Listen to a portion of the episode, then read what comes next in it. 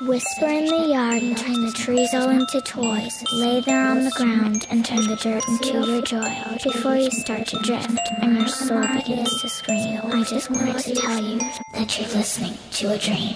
Pace's Playground. Pace's Playground Podcast. podcast. Pace's Playground Podcast. This is uh, a pleasure to uh, to be talking to you, man. Cause uh, my first ever live UFC experience was at the Bell Center in Montreal, where you faced GSP. That gave us a great a great spectacle, great show. Thank you, man. Oh, thanks. Thanks. I appreciate it.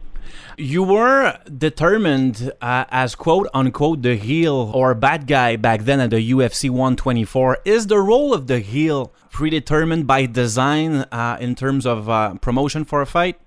It depends, you know. Um, mostly, uh, mostly my fights, um, I'm pretty much the bad guy.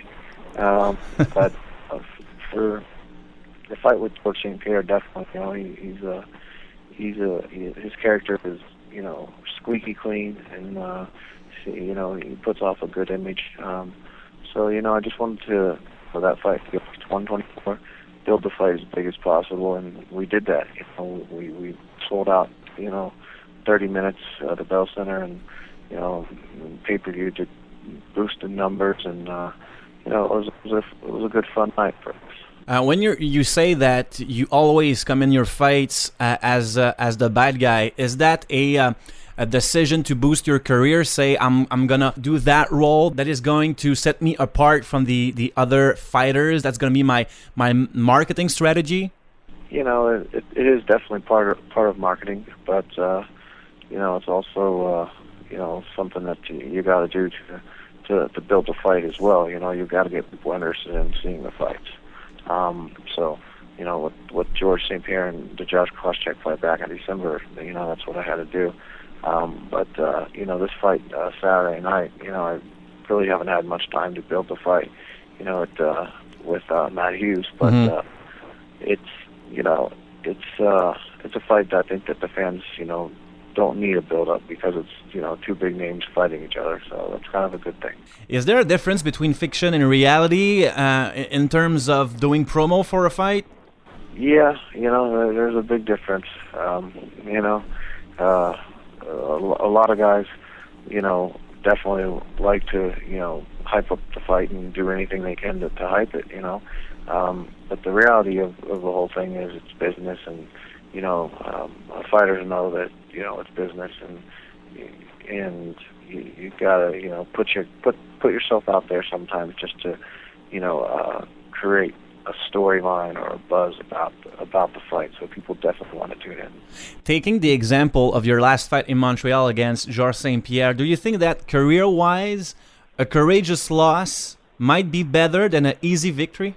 Well, that fight was a, a long time ago, and you know, uh, I think that uh, you know it's definitely a learning lesson, and uh, you learn from from all your fights. You know, whether you win or you lose, and um, definitely learned some stuff from that fight uh, with George back in December. And you know, right now I'm focused on uh, you know fighting Matt Hughes um, Saturday night. And, uh, you know, I just can't wait for the opportunity to get back into the octagon and and uh, show uh, everybody what uh, what I what I'm about. Just before we get to your preparation for your fight against Hughes, maybe a quick word on the situation with Nick Diaz at the UFC 137, because you were in that situation a long time ago, uh, dealing with the pressure of a main event, uh, dealing with the pressure uh, to face the welterweight champion GSP. So, what do you think happened in the mind of Nick Diaz? Did you know the guy, or uh, Yeah, I don't really I don't really know Nick Diaz that well, so um, yeah, I really can't comment on what what uh, he's going through as a as a person. But um, know, I definitely know that uh,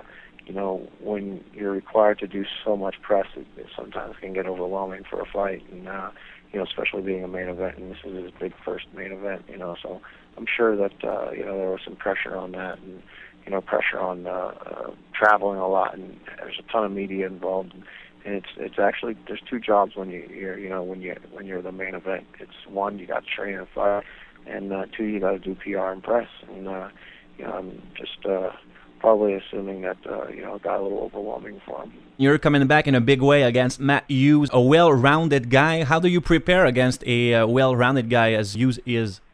Well, um, you know, Matt Hughes is a, I believe, is a fun fight for me. Um, you know, I believe that I'm better in every, every area.